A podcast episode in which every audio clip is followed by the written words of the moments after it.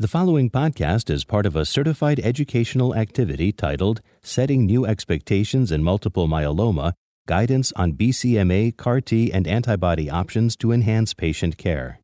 Access the entire activity and complete the post test at peerview.com forward slash MKV860.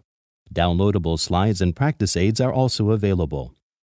I'm Sagar Lonial from Emory Atlanta, and I'm joined by my colleague, Dr. Krina Patel, the newly married Dr. Krina Patel, by the way.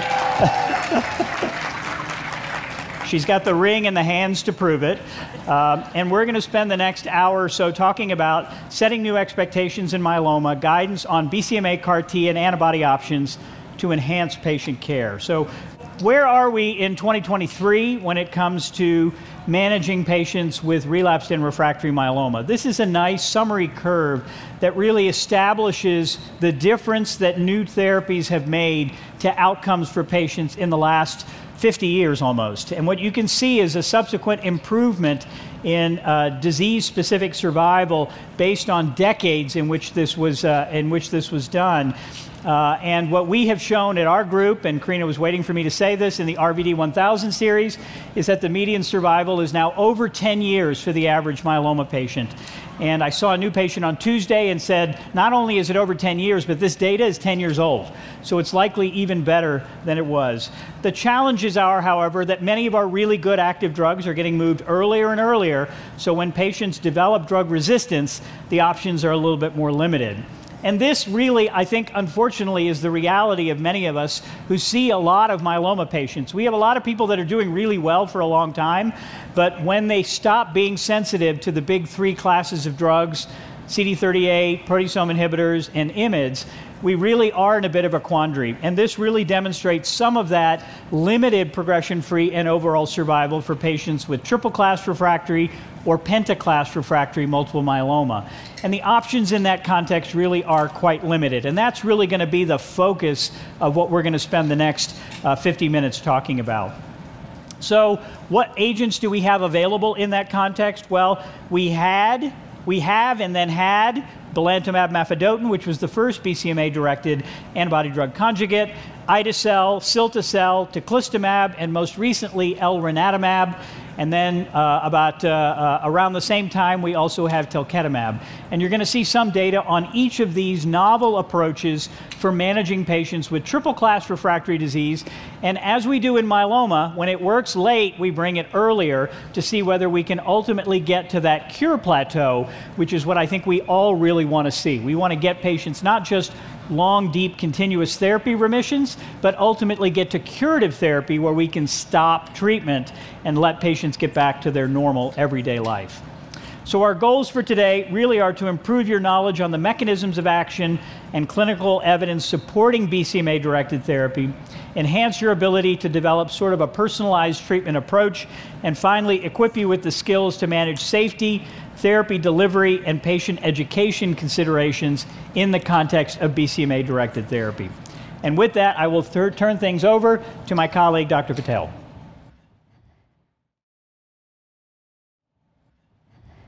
Perfect. Thank you, everybody, for being here. Um, so I'll start the next 15 minutes just talking about the breaking the glass ceiling of conventional care with BCMA CAR T, one of my favorite topics.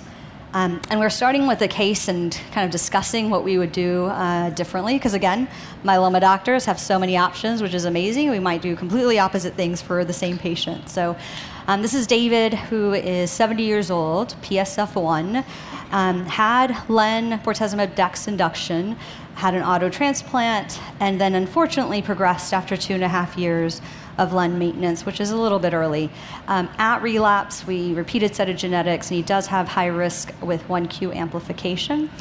So, Sagar, you see this patient come in. Um, would you consider CAR T? I would, because I love CAR T for everyone. I would do it at diagnosis if I could, um, but, or, or other standard of care regimens. Yeah, you know, I think this is a really good question, and in many ways is addressed by uh, some of the data that you're going to touch on in terms of the use of CARs in earlier lines of therapy. I think as of September in 2023, uh, I think that a DARA based approach would likely be the standard. Uh, but I think the other consideration is that this, with a short duration of remission, only 2.5 years after initial diagnosis, this patient meets the definition of functional high risk. And so we need to think about how we would approach that. Agreed. If, if they had 1Q at diagnosis, would you have done maintenance or anything else differently? Isolated 1Q, I'm not so sure. Got but it, but yeah. certainly with 1Q plus something else, yes. Like ultra high risk, yeah, I agree. Um, and I, I, do see these patients quite often where they relapse so early and we just see the 1Q.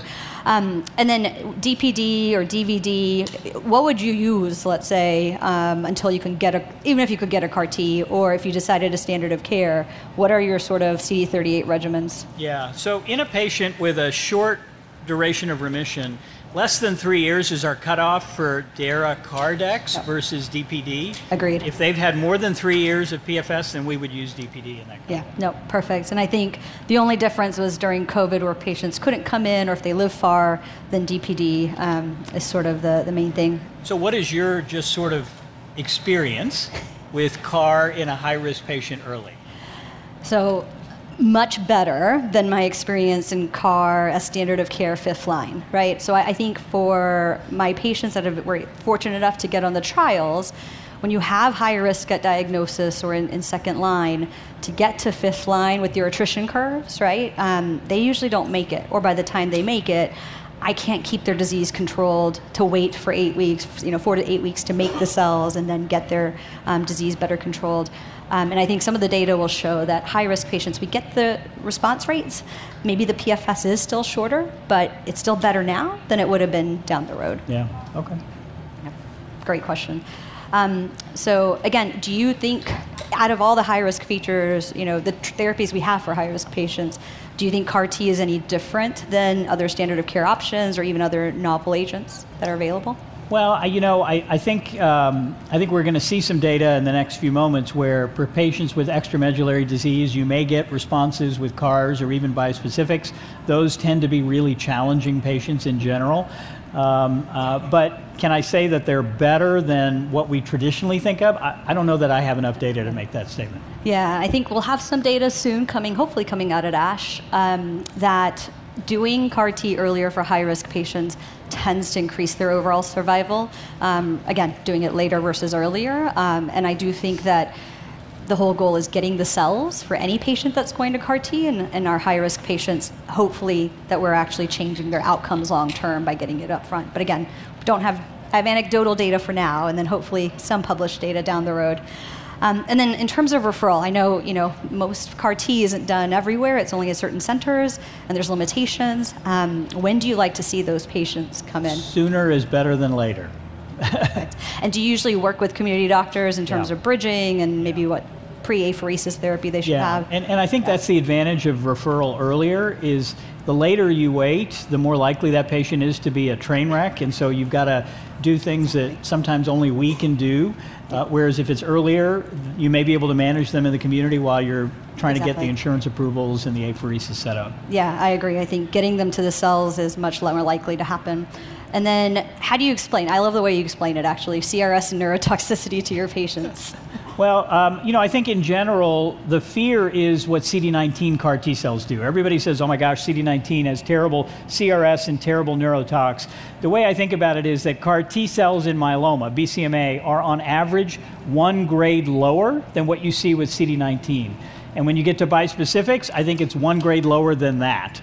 Um, and so I think that helps put some of the fear that a lot of patients carry into context. Yeah, completely agree. And I, I basically tell them fevers, maybe a little bit of oxygen they need, might need, or fluids, but that's usually grade one, two, and that's all we see. Um, and then neurotox, again, some confusion, maybe handwriting issues, but really we turn it around pretty quickly. Perfect. So, take homes for just that patient uh, workshop. The current standard of care is still CD38 based triplets. Um, we do not have CAR T yet approved, so I wanted to make sure that was clear.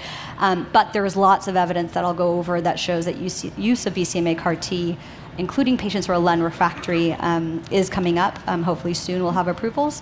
Uh, early relapse, especially in higher risk patients, is probably useful to get them to a novel therapy. And then neurotoxin and um, CRS are in general much less severe than CD19 CARs, but probably a little bit more involved than our bispecifics. All right, so these are the two approved CAR Ts right now, ide-cel and cilta-cel. Major difference is that um, ide-cel has one anti-BCMA SFV, and uh, has two different binding domains, but they both use 41BB as their um, signaling domain. Okay, so again, NCCN, we have two products up there, and I will say the biggest issue is that it's you have to have at least four prior lines of therapy. So for now, the earlier you can get those patients to us, we can get them ready to go when they are. So I like to see them at third line, um, potentially right at fourth line, so we can get the approvals and ready to go. Um, and again, we have Cartitude 1 for cilta-cel and, and KarMMa 3 for, or KarMMa for ide-cel. Um, and there is a um, long-term follow-up for Cartitude 1 being presented Friday afternoon as well. So then we have um, up front a little bit earlier line therapy in our first randomized studies for CAR T for myeloma. So Cartitude 4 was cilta-cel versus standard of care DPD or VPD. And again, you see the you know hazard ratio of 0.26. I don't know where else I've seen this um, for myeloma before.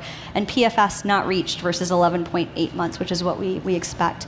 Um, these patients, most of them were len refractory, so got it in second line. Some were in third line, but majority of patients had not had DARA or CD38 before. Um, they were able to use bridging therapy, like DPD or PVD, so drugs they hadn't seen, which helps bring that myeloma down before going to CAR T, which is always a good thing, um, and decreases your risk of neurotoxicity um, that's delayed. And then again, the hazard, you know, the forest plot showing that in different patients who have high risk. So um, if you have any one high risk feature, still likely to do better with cilta-cel. Then you have ultra high risk, two features, and better to do with um, um, cilta-cel. And then also your refractory status, much better um, with the uh, cilta-cel. KarMMa 3 was also presented recently, and again, the first um, randomized study. These are patients who are a little bit one line later than the last study, and these patients were triple class exposed um, and, and, and, at least LEN or IMID refractory. Again, you know, 11, 13.3 months versus 4.4 months. So that um, PFS for the standard of care is much, much lower than the last study um, because these patients are, are, a little bit higher risk compared to um, earlier line. And then we have a couple of slides just on real world data. So we talk about trial data and it's great, but our real world patients are a little bit different. So um, the US uh, Cell Therapy Myeloma Consortium um, has about 15 groups now putting all our data together. And the KarMMa criteria um, patients who met KarMMa 1 criteria versus not, about 75% of patients would have not been eligible for KarMMa for our standard of care ide-cel patients. And again, PFS was still pretty comparable, um, maybe a little bit lower. And same thing with survival is actually even um, more similar um, with, with patients who met uh, KarMMa 1 criteria versus not. But response, overall response rates was still about 85%, and median PFS was about eight to nine months for our standard of care patients. And then um, more recently at ASCO, we also presented our cilta-cel data for real world. And again, 12 month PFS is about 67%. Uh, Overall response rate was in the um, 89% for all the patients, and 57 again were, would have been ineligible for Cartitude. So, really does show that if we have access to it, it patients do really, really well. Um, and then just coming back to the trials and looking at toxicity, again, as Sagar said, you know, we see CRS, but it's mostly grade one, two, very little grade three. Um, there is this delayed neurotoxicity. That a lot of my lymphoma doctors sometimes are like, what is this, you know, facial palsy, things like that. There are ways to mitigate it by giving better bridging, um, trying to get patients earlier where their myeloma is not exploding. Um, if they have bad CRS, grade three, four, or ICANS, treating it really aggressively, where that risk of ne- delayed neurotoxicity with cilta-cel and even ide-cel does decrease. Um, and um, patients have to have done much, much better with that. All right, so coming to the key principles for delivery of CAR T, really that referral, you know, getting those patients there at least one line earlier. So right now, getting them fourth line to the, the centers that have it. Um, if it gets approved in second, third line, getting them even sooner to us. Um, and our, our, goal really is to work with you. Uh, these patients take a lot of care, and our centers can't do it all. And we really try to work with all our community doctors to make sure they're getting the appropriate pre apheresis therapy so that they don't have bad T cells and manufacturing fails, but also for uh, bridging, et cetera. So we try not to use dexamethasone or systemic uh, corticosteroids right before cell infusion. Um, and definitely alkylators right before collection of T cells. We do use it for bridging quite a bit, but, but not before apheresis. Um, bridging is really important, and, and I think you'll have more and more data showing that. Um, that patients who respond to bridging do much, much better in terms of toxicity and um, efficacy um, compared to those patients who are blowing through bridging. And then uh, we do have lots of infection prevention, and there's a paper that just came out um, uh, from Mohan et al. That, that is really good for myeloma specific um, T cell therapies, but there's a few more that are going to come out soon from SITC and, and other groups too. All right, well, let's switch gears a little bit and talk about some more, uh, and I'm saying this mostly just to get uh, Krina's get her uh, agitated, some more practical options. Uh, meaning some sort of off the shelf, easily available options for the management of patients with relapsed and refractory myeloma. So, we're going to start with another patient. This is Jane, who presents with rapidly progressive myeloma, 76 year old female, PS of 1 at presentation with standard risk myeloma, got DRVD and then a transplant, got LEN maintenance, then progressed and got ELO Pomdex, had a median duration, had a duration of response of about five months. Then got KD, best response was a PR with a DOR of about uh, three and a half months, and then got ISA added to the KD, uh, and again about two months of additional DOR. Uh, was subsequently referred uh, uh, uh, to CAR T, but has not yet been planned as yet. Uh, so the declining per, uh, performance status really, I think, represents a real world situation where many of us, as we watch patients get treatment after treatment, start to fall apart just a little bit. And so I think the real question is given triple class refractory, what would you think about in terms of mechanism of action as you, as you think about uh, treating these kinds of patients? Uh, Dr. Patel. Sorry. Oh, that's okay. so I think yeah, I mean, I, I obviously she's had everything already. Um, I'm a little the KD and adding ISA later versus doing a triplet we can talk about, but um, anything off the shelf as a BCMA, I, I think that's a um, slam dunk. Um, and now that we have available bispecific antibodies, um, if I had the ADC, I'd actually use that too. Being older and a little bit more frail, maybe. Right, right. Yeah, I mean, I think the real question is if somebody needs a response quickly, and it sounds like this patient needs exactly. a response, you're going to hope that the PS is going to improve. Uh, and so, can you support them through something like a bispecific? And I think in many cases the answer is yes. I, I, I, agree. I think at the beginning I was a little worried about having to have patients that are, have exploding disease going in, but we've had great responses where, again, CRS is one fold lower than CAR T right. for myeloma um, and, and really easy to treat, um, or even prophylax against, maybe, that some right. centers are doing. Right. Right. So again, presuming a bispecific is used, how do you approach sort of infection prevention, step-up dosing with uh, TEC and ELRA?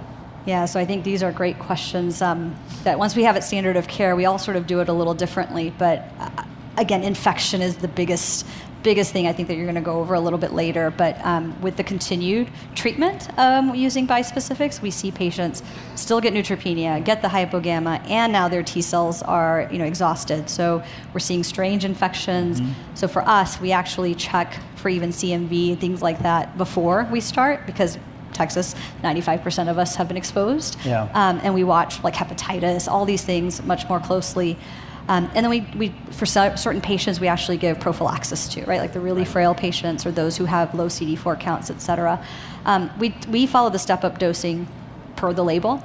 Um, but afterwards, my patients who have had a good response, or if they're frail with even a PR, I'll go to every two weeks um, dosing to help them out to make sure I don't cause bad infections. Yeah. Lots of IVIG.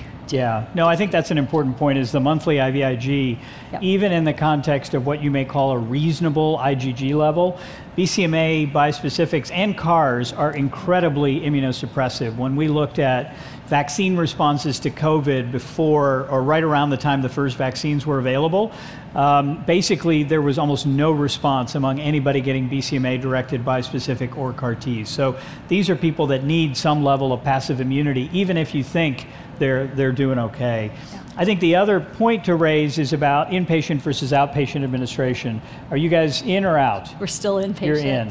We're in and switching actually this week. Um, and we have data that's about to be submitted using a single dose of prophylactic TOCI before dose two that seems to really drop off the impact of CRS uh, and any ICANS data. So, one prophylactic dose about an hour before the dose seems to make it even easier for outpatient administration. So, it may mitigate the need for that 24 hour access. I'm not saying it's the answer, but certainly something to think about. And I think many sites are looking at stuff like that as well. All right, so Um, uh, I guess this one you're supposed to ask me. so, what do you think the current status of belantamab? Yeah, so belantamab mafodotin, and we're going to go through some of the data here. I think certainly is a very good drug in certain contexts. There are certain patients certain, we've had who have done quite well, are older, frailer, don't want to go in the hospital, and I think we're going to see the data from DREAMM 3 that unfortunately led to the withdrawal of the drug.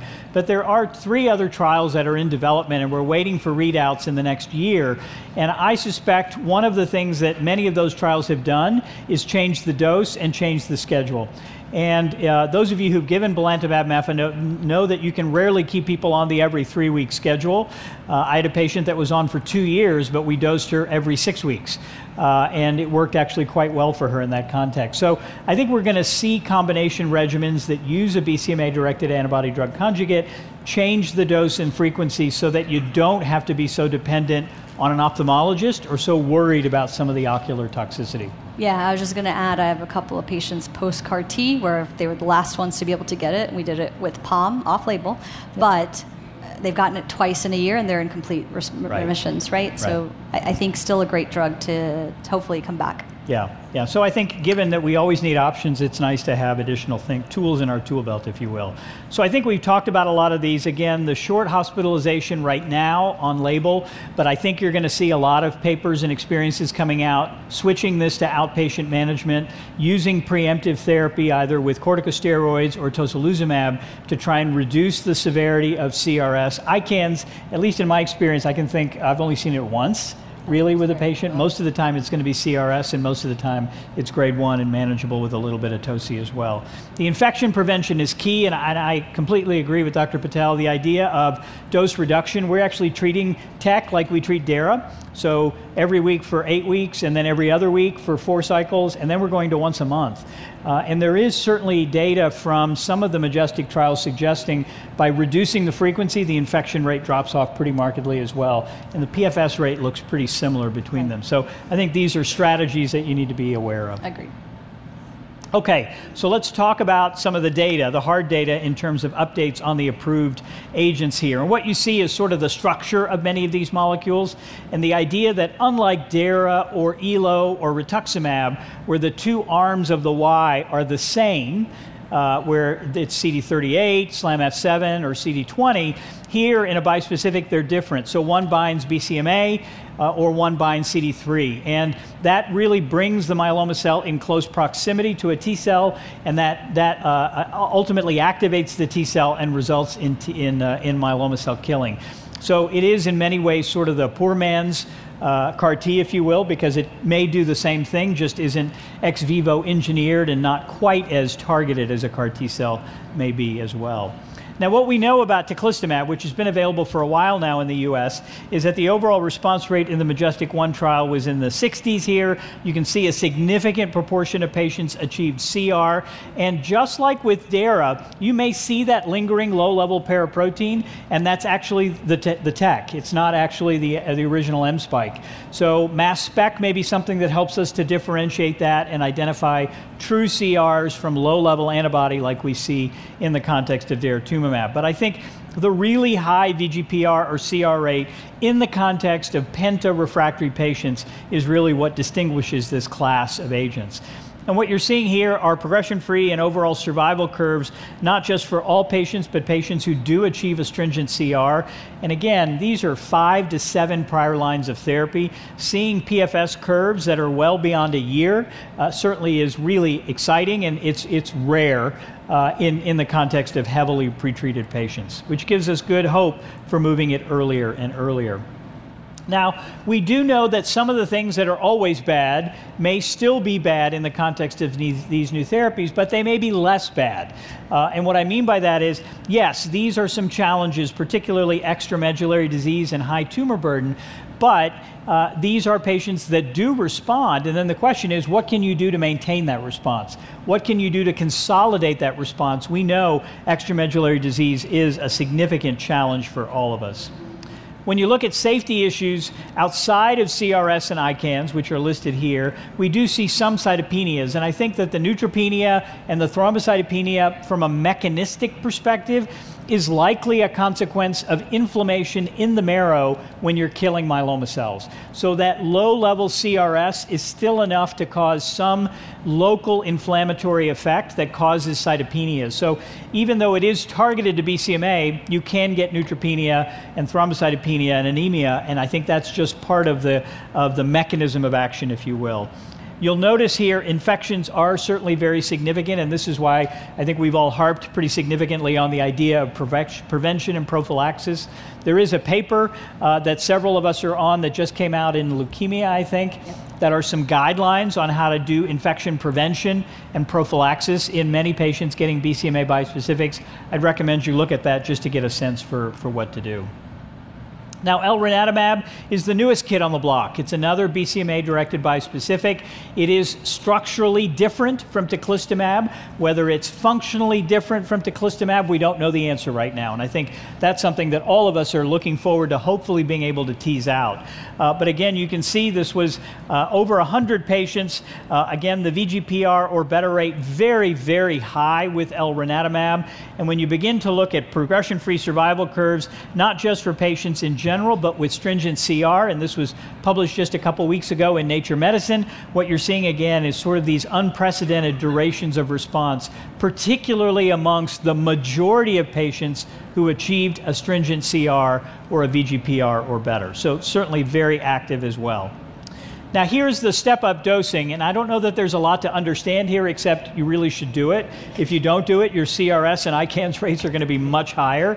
Uh, I think if you look at differences between the two drugs, you get to a bigger dose faster with elranatamab than you do with teclistamab. Whether that means anything down the road, I think is hard to know, but maybe a consideration if you're thinking about a patient who needs a quicker response getting to that full dose within three days as opposed to waiting a full week may be something to think about. We don't know whether that really matters.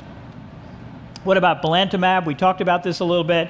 Belantamab mafodotin is the antibody drug conjugate that you see here. Again, it works through three mechanisms. It does bring an, uh, um, uh, chemotherapy into the cell. It also does induce ADCC and ADCP through effector cell function and actually results in immunogenic cell death.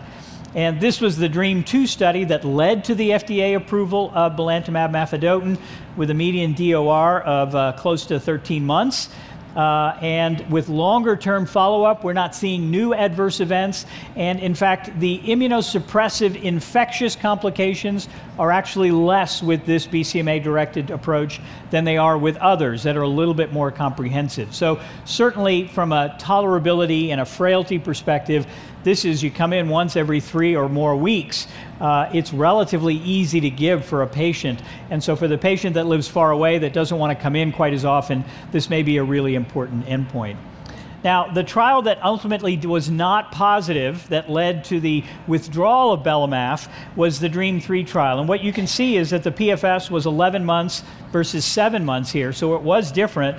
The response rate was higher, it was just not statistically significantly higher for both arms. And while it's clearly trending in the, in the era of improvement, the FDA felt this wasn't significantly positive to allow the drug to stay on after accelerated approval. As I said, this was using the traditional dose and schedule for Belamaf. I think you're going to see modifications that make it a little bit easier to stay on longer, and the combinations I think are going to end up being uh, really uh, bringing this drug back. So, again, here's some of the summary of what we've already said. Ocular adverse events really are supportive in management. Uh, if you've got patients that are still on, you have to do it through a spe- special protocol. I think our last patient just came off of that special protocol. Looks like you've got somebody. I still have somebody. You still got going. somebody. All right. So, so they are available, and there are ways to get it uh, for patients going forward. Okay, so now we're going to go a little bit um, on the next phase of BCMA, sort of the earlier and then the non BCMA antibody platforms that are really exciting. So, coming back to the patient Dr. Lonial just talked about, um, you know, do you have clinical trials for relapse refractory patients? Yeah. Okay, so if you and I are always going to say, of course, for clinical trials, is our plug to say, bring your patients over. We have lots of great new things coming. Um, again, new targets, new other things, uh, mechanism of action that we would love for patients like this to go on to. Again, has had CD38 twice now, too, right? And then what other BCMA bispecific options could be considered? Um, would you give them any? Would you give bispecific after bispecific? Any thoughts on that? Um, yeah, I don't have an issue sequencing bispecifics, um, Okay. so that would be one one potential way to look at it. And Yeah. I think learning different, now that we have a different target, right? Would you do something different? So now this patient got a BCMA antibody, duration of response was 12 months, which is much better than the last three regimens this patient had. So again, why we would give it um, instead of waiting. And so now they've had BCMA therapy. Do you recommend a different mechanism of action, or would you think maybe talquetamab as GPRC5D, but still being a T cell engager could still work? Yeah, I mean, I think what we're beginning to learn is that if you're progressing on a BCMA bispecific, the mechanisms of resistance may not be mostly immune in nature. They may be receptor mutations or other changes, and so I would think about switching the target, but potentially staying with the bispecific. Yeah, no, I agree. And I think there's some retrospective data from Mount Sinai that shows going one to the other actually works really well. Um, so, yeah, for me, changing the antigen probably means much more than, especially for bispecific to bispecific. Perfect. Um, oh, and then one other thing I was going to ask that I forgot AEs. So for talquetamab, you know, the AEs are very different. Thankfully, infections are a lot less. Um, there's still some, you know, um, infections you have to look out for, but not like the BCMA therapies. Um, any other AEs that you think are, you know, worth discussing with your patients before you start? Yeah, I mean, I, I usually do raise the skin, nail, and the GI stuff uh, Yeah. because I think those are real and they're, you, you, they're harder to manage without dose reductions and dose modifications. So it's really about giving them a break away from therapy, but those are the issues I bring up. Perfect. Awesome. Okay, so in terms of the patient take home, um, so multiple BCMA agents are in development. Um, so it's not just TACNAP, but we have Linvo, Alnuctamab. Of course, Elra just got approved um, less than a month ago. Clinical trials are always an option. Um, and then, you know, we do really discuss lots of different aspects of BCMA bispecifics. It's not really just like any of our other you know off-the-shelf medications out there. Um, they, they need specific infection prevention and, and follow-up. Um, and then recommendations for our patient if now they've had BCMA exposure. We do like to switch targets after BCMA uh, potentially, um, especially if it's the same mechanism of action. I don't think we have any data to say that even though we have all these BCMA bispecifics coming out, if you're relapsing on one, we can just do a different one instead, right? Um, no real data for that. Um, talquetamab is approved um, for a different mechanism of action and a different antigen, GPRC5D. And then I think current data does show that BCMA antibodies can be active um, after other BCMA therapies, and I would say especially CAR T. So going over the other um, novel BCMA and um, other mechanism of action bispecifics or other targets. So we have linvoseltamab um, that was presented uh, just at EHA and ASCO. So this is a little different in that the administration's IV. Um, then we have the ABBV 383, which is an IgG4 bispecific. Again, IV every three weeks. Um, alnuctamab, which is an IgG1 bispecific antibody for BCMA. Um, and then you can see it's sub-Q, but um, again, step-up dosing day one, four, eight, and then 15, 22 of cycle one. Goes to every two weeks, and then it goes to every four weeks starting cycle seven. Um, and then the newest one, Cevostamab, um, that's still in studies, but it's a different target we haven't talked about yet. FCRH5, also very um, ubiquitously uh, expressed on malignant plasma cells. Um, and this is the full dose IV over a 21 day cycle. Um, there is a step up dosing for cycle one. And then there's, oh, so that, the one important thing about this is that after 17 cycles, you can actually stop treatment. So it's the only fixed duration, which I will say is very important for our patients um, in terms of quality of life. So something else we're looking at with other BCMA bispecifics as well. So just a little bit about Linvo, uh, BCMA CD3 bispecific antibody, again, targets T cell effector function to cause cytotoxicity, just like our other um, bispecifics. But linker is their study that was presented, and again, the recommended recommended dose was 200 milligrams. Um, patients were median six prior lines of therapy, 90% um, triple class refractory, and at six month follow up, the response rate for that 200 milligram dose was 71% and 59% greater than a VGPR. And of the 30% that got stringent CR CR of the evaluable patients, more than half were MRD negative at 10 to the minus fifth.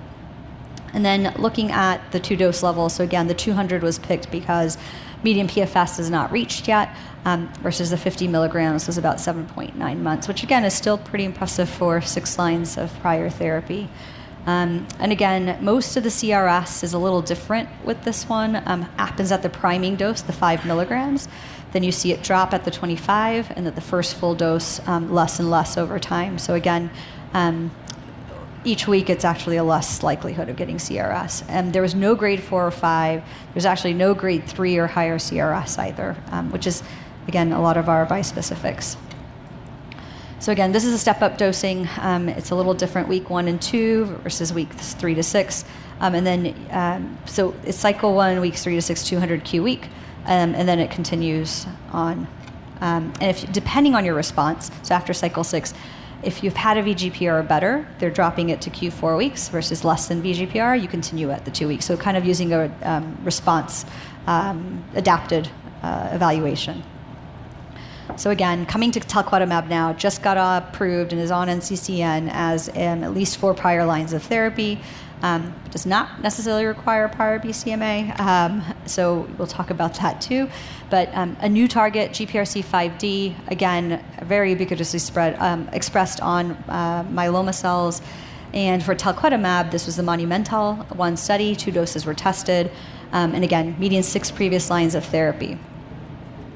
So greater than 71% overall response for all doses, but 0.4 and 0.8 were, were similar in overall response rate.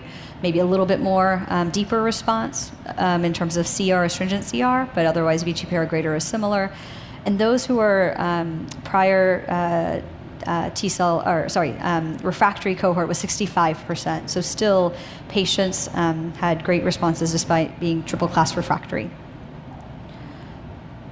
And so coming to the AE, so you know, Sagar and Dr. Lonial talked about this a little bit. They're different. The GPRC5D is on some endothelial, um, it's expressed on endothelial cells, and so there are taste changes with dysgeusia, um, skin-related, nail-related changes. The taste changes can cause weight loss um, and, and rash. So really, you know, monitoring these symptoms early with your patients to say, okay, let's hold it to see if you can improve it, um, and and patients do well. So nothing that's necessarily fatal, and like infections. Again, half the risk rate of grade three, four infections at 19.6 percent, but just different side effects we need to monitor in terms of quality of life. And then the last slide, really now, again, as myeloma doctors do, we like to combine everything. And I think in the end, how are we going to get the functional cure for our patients or more of our patients? It's going to be how do we use different mechanism of action or novel therapies against different antigens. Um, so now you have BCMA and GPRC5D in the redirect um, study. And this was presented at ASCO and EHA. And again, it was a phase 1B trial of TEC and TALC together. Um, again, showed pro- safety profiles similar to the both trials, but I mean, amazing response rates 96% at the phase two dosing, um, 86% for patients with extramedullary disease. So, pretty phenomenal for some of our really relapsed refractory or even our um, high risk patients, I should say. We are with audience Q&A. All right, we've got five minutes Perfect. for Q&A here, I think. Uh, and let's see what we have here. So, all right. Sequencing of CAR T versus bispecific. I think we've talked about that one. Yeah. Okay. Uh, is 1Q considered high risk if no other high risk cytogenetics? Yes, I think it, yes. yeah, yeah, for sure. I, we, and it depends on the amplification, one Q, and like the number, copies, et cetera. But um, I think more and more data has shown that yes, these patients are, are high risk even on their own. Definitely, if they have other 17p, et cetera, right. ultra high risk is really bad, but we still consider them high risk. And there will be a new definition of high risk coming from the IMS probably yes. in the next six months or so. And three copies of 1Q is not going to be considered high risk in their category but they recognize that there may be an in between between standard and what they're defining as high risk, and it may fall in there. Neurotoxicity, Parkinsonism with uh, BCMA CAR T treatment and prognosis. Yeah, great question. So we've seen in the real world data that a lot of patients do get facial palsies, um, which aren't necessarily Parkinsonianism.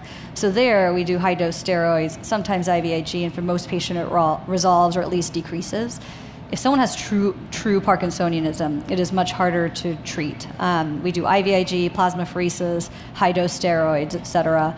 Um, there have been you know drugs like anti-Parkinsonian drugs that have uh, been tried and it doesn't work. So what really the management strategy is prevent it, and that we know we can do by going in with less myeloma, better bridging, and if someone has high grade CRS or ICANS, really treating it with high dose steroids, bringing it down, and that way it prevents this from happening. Okay, so uh, what pre med is advised to prevent facial palsy? Yeah, I, I want to know the answer to this too. if we knew who was going to get it, it would be great. But I, I just recently had a patient who was in VGPR, had grade one CRS, was outpatient for Cilta-cel the whole time, and then got you know facial palsy. So it's hard to say who should get pre- prevention. But again, steroids worked for him to bring it down after. So I don't think you can prophylax. All right. Is it still effective to give BCMA CAR T after progression relapsed after BCMA bispecific? Maybe yes. you can do the quick summary of the Baylis yeah. paper. So I think we have a couple of papers. So you know, cohort 2C for Cilta-cel, um, Cartitude, showed that the response rate for patients who had prior bispecific or prior BCMA to CAR was about 60%. So remember, from 98% to 60%. And the PFS was around six to eight months, so from 33 months to, to much lower. Still great, um, might be the best option, but, but much, much lower if you go bispecific the other way. And our ide-cel paper that just came out kind of shows the same thing. The prior bispecifics, PFS is much lower. Um, I think if you do ELRA, for instance, post CAR, your response is down by 10%. Your PFS is maybe a couple months, but still much better than the other way around. Yeah. Here's a question about gamma secretase inhibitors. I'll start and you can you can weigh in on this. So I think it's a really interesting mechanism. I don't know that it makes an existing BCMA directed therapy better at the outset. The Hutch actually did GSI before giving a CAR T their response rates were pretty good. I don't know what their PFS is. That, that paper's in, uh, in, in submission, I think. But I think about using it after you've given a CAR or a bispecific for a month or so and we know that those remaining myeloma cells may be BCMA low, and you may be able to drive expression up and then maintain efficacy or improve efficacy using it later. So I think the jury's out on when to use a GSI, uh, but I think clearly it, it does upregulate the, the, the, expression. Whether it makes a difference in outcomes, I think, is, is hard to know. Uh, combo of TEC and TALC achieves a CR rate of about 40%, which is close to single agent TEC when would you consider using this combo as opposed to single agents? Uh, well, the combo remember. is actually much higher. It's For the CR rate? Line. Oh, the CR rate. CR Sorry, yeah, yeah, yeah. So uh, again, I think the question of long-term PFS, right? I, I, agree. For most patients, I think the deeper the response, the longer response you're going to have. But with immune therapy, I think it could be different. Again, earlier line.